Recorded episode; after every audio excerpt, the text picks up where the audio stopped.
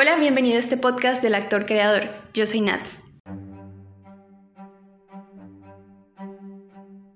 El primer elemento que debemos desarrollar para ser más creativos es la curiosidad. Todos llegamos al mundo creativos y nos preguntamos por qué más de lo que nuestros padres pudieron contarlo. Aunque no parezca real, cuando vamos creciendo perdemos inconscientemente esta curiosidad y nos limitamos a nosotros mismos. Aunque parezca irreal, al crecer inconscientemente limitamos nuestra curiosidad, tal vez por las etiquetas que nosotros mismos nos ponemos sobre lo que creemos o no creemos, o sobre el miedo que tenemos de poder salir de estas mismas creencias. Pero como actores es más que esencial recobrar ese sentido de la creatividad porque nuestros personajes no siempre van a pensar igual que nosotros. De hecho, ninguna persona en el mundo llega a pensar igual que nosotros. Por eso es que constantemente nos dicen que tenemos que nutrirnos de referentes. Tenemos que entender que las creencias son fluidas y que el aprendizaje es continuo, que nos podemos equivocar y empezar de nuevo. Estela Adler decía, Estás aquí para prepararte a preguntar grandes cuestiones ya que los escritores se hacen grandes preguntas. Digamos que así lo decía. Debes interpretar palabras que trascienden el tiempo, pero no te asustes porque hay algo que nos conecta hasta con el ser más primitivo, y es eso que existía antes de que existiera la palabra, las ideas.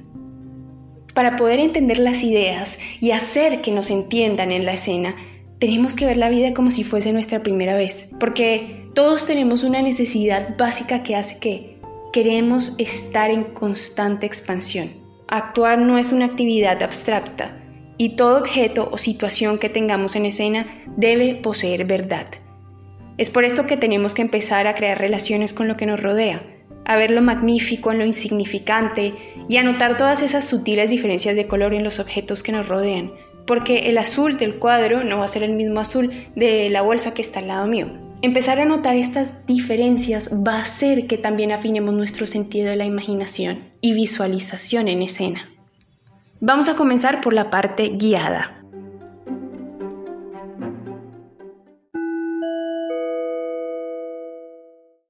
Para la siguiente actividad quiero que escojas un objeto que esté cerca a ti o a tu alcance. Si tienes algún objeto de tu personaje de valor, así no salga en escena, o sea, algún objeto que crees que puede pertenecer a tu personaje o crear alguna relación con el personaje, mejor. Ponle pausa al audio mientras te acercas al objeto máximo a un paso de distancia. Antes de detenerte a mirarlo, cierra los ojos. Inhala. Dos, tres, cuatro. Sostén. Dos, tres, cuatro. Exhala. De nuevo, inhala. Dos, tres, cuatro. Sostén. Dos, tres, cuatro. Exhala. Dos, tres, cuatro. Ahora cuando digo inhalas, vas a inhalar en cuatro tiempos, pero vamos a soltar en un suspiro y abrir los ojos después. ¿Listo? Inhala. Dos, tres, cuatro. Suspira. Abre los ojos. Mira el objeto. Yo te digo cuándo cerrar los ojos de nuevo.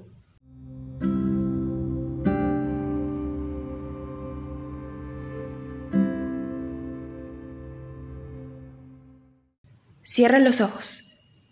Trata de observar el objeto en tu mente. ¿Puedes distinguir entre las sutiles diferencias de tonos de color? ¿Qué forma tiene? ¿Serías capaz de dibujarlo a la perfección? ¿Puedes dibujar las líneas de sus hojas? ¿Notas algún patrón? Cuando digas ya, quiero que abras los ojos de nuevo, pero esta vez te fijes en los detalles. Fíjate en encontrar algo nuevo que no habías visto antes. Ya. Cuando digas ya, quiero que cierres los ojos.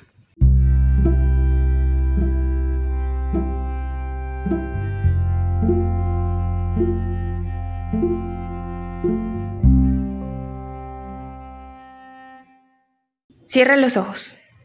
¿Qué tanto cambia la imagen desde la última vez que lo cerraste? ¿La puedes ver más clara? Tal vez dirás, Pero ¿de qué, ¿de qué sirve hacer este ejercicio? Pues no solo te ejercita la memoria fotográfica, sino que te abre la percepción al detalle y te ayuda a crear una relación con el objeto. Cada objeto tiene su historia, su significado. Cada objeto tiene un rol imprescindible en la escena. Cuando actúas necesitas crear un mundo específico alrededor tuyo y para hacerlo debes primero ser consciente del mundo que te rodea. Debes saber cómo usar este objeto, cómo lo portaría tu personaje, porque estoy segura que si te pido que cierres los ojos no me puedes describir toda tu casa en detalle, y eso que vives en ella. O sea, si no podemos ver lo que nos rodea, ¿cómo vamos a poder ver lo que no nos rodea? Vamos a hacer otro ejercicio para desarrollar la curiosidad. A la cuenta de cinco quiero que en voz alta hagas preguntas. No importa el tema y no importa qué tan absurdas sean. Cinco, cuatro, tres, dos, uno.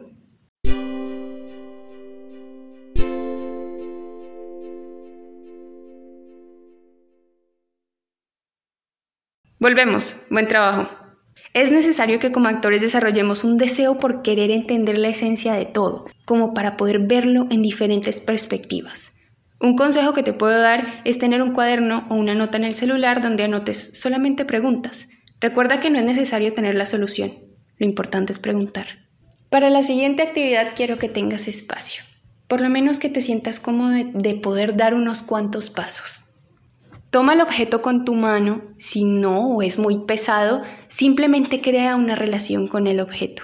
Te voy a dar un tiempo para que explores cómo tu personaje manejaría este objeto o cómo abordarías el objeto desde diferentes perspectivas, porque un palo no simplemente puede ser el palo de la escoba, sino que puede ser una bandera o puede ser un rastrillo o qué tal que sea un lapicero gigante. o esfero o bolígrafo, como sea que le digas. Encuentra, relaciónate con el objeto, míralo de diferentes perspectivas. Da Vinci solía alejarse de sus cuadros y los veía arrodillado, de pie, de lejos, de cerca, y los describía como creía que lo iban a describir diferentes personas.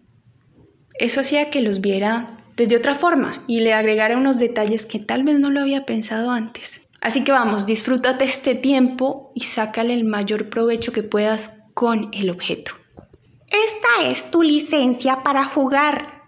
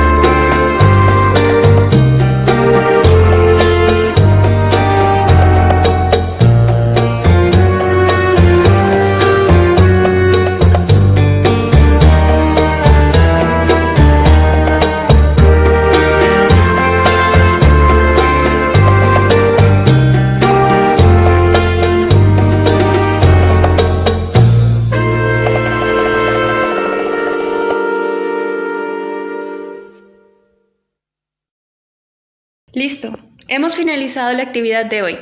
La próxima vez que practiques lo que hicimos hoy, vas a notar la diferencia y facilidad que vas ganando mientras ejercitamos juntos este músculo de la imaginación. Hasta la próxima. Cierra los ojos.